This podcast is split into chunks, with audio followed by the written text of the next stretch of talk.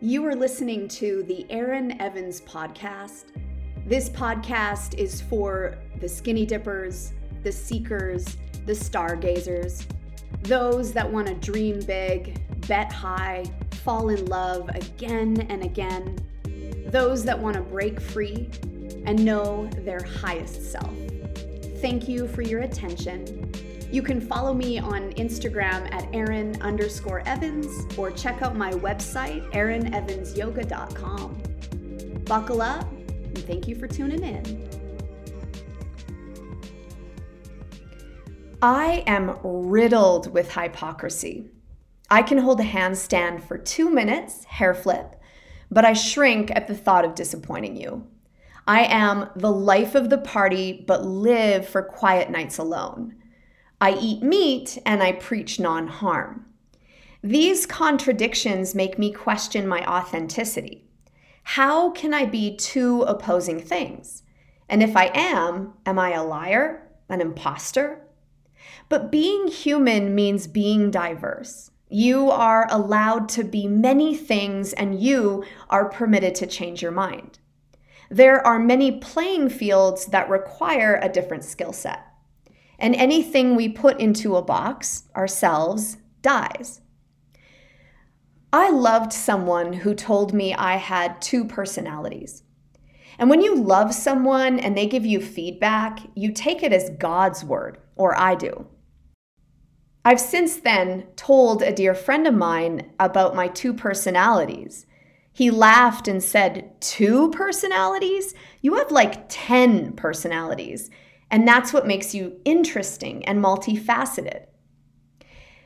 A weight was lifted from my shoulders when I realized that I can be many things. We could spend our whole lives trying to create an identity. An identity is a personality that stays relatively the same during different situations. It keeps us safe, it feels secure, but if we are constantly looking to corroborate our view of who we think we are, we'll keep ourselves hanging with the people that think the same, vote the same, eat the same, and read the same books. To surround ourselves with people and books and information that reminds us who we are is to stand on the top of tunnel and mistake it for Assiniboine. It means our vantage point is not as high as we think. It's parochial and it keeps us narrow minded. Yoga philosophy predates psychology, but what the yogis talked about was later discovered by psychologists. So, Sigmund Freud had this example of the three levels of mind model. He said the mind consisted of three levels the conscious mind, 10%, the subconscious, 50 to 60%, and the unconscious, 30 to 40%. The conscious mind is what we are aware of. I see the reflection of the moon on the water. I'm gobsmacked, I'm present. The subconscious mind is the storage of memories for quick recall, like driving a car and knowing which pedal to hit, uh, riding a bike, not thinking about switching gears or standing up, jumping through to seated in our vinyasa practice. And the unconscious mind is the past events in which we can't recall no matter how hard we try. The first time we laughed, when we learned to walk, 30 to 40% of our mind. Our intention is to take the subconscious behavior the repetitive, patterned, quick, knee jerk responses and make them more conscious.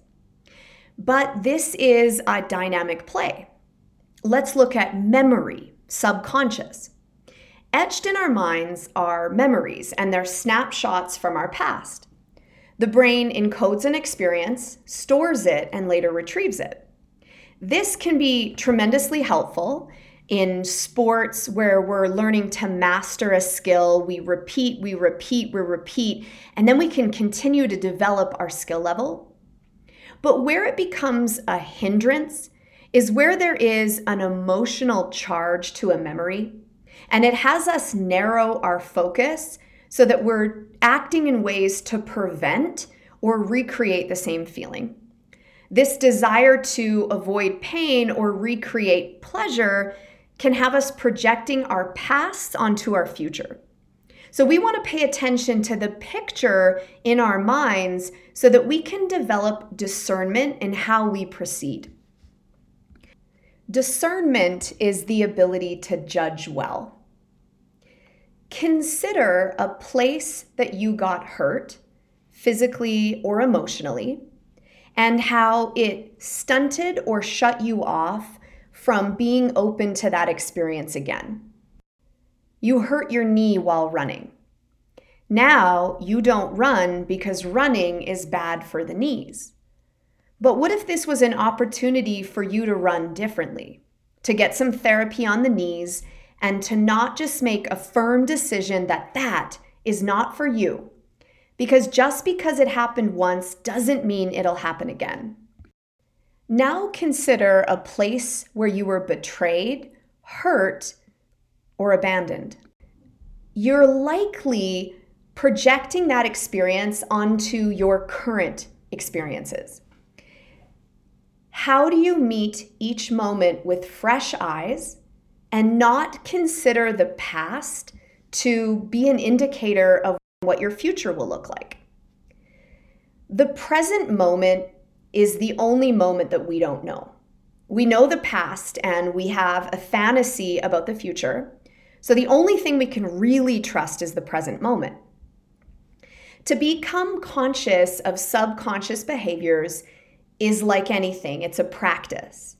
And we must start places that we feel safe, that are habitual and easy, making our coffee with care and attention, cleaning our toilets with care and attention. And then eventually, hopefully, we can start to consider the story that our minds have weaved around a particular situation. Because anything that you know is your identity. And we want to release the grip on who we think we are. Because in that is a whole bunch of freedom to be many things. Give yourself permission to change and evolve and pay close attention to where there is an emotional charge for you. If you look at another and feel envy or anger or judgment, there's gold there for you. Keep learning and question who you're getting your information from. Read books written by people that have completely different backgrounds and education than you, so you have a bigger vantage point. Because in order for us to be alive in our lives, we need to remain curious. Rumi said, Start a foolish project like Noah. It makes absolutely no difference what people think. Consciousness is that feeling of being wowed into the present moment.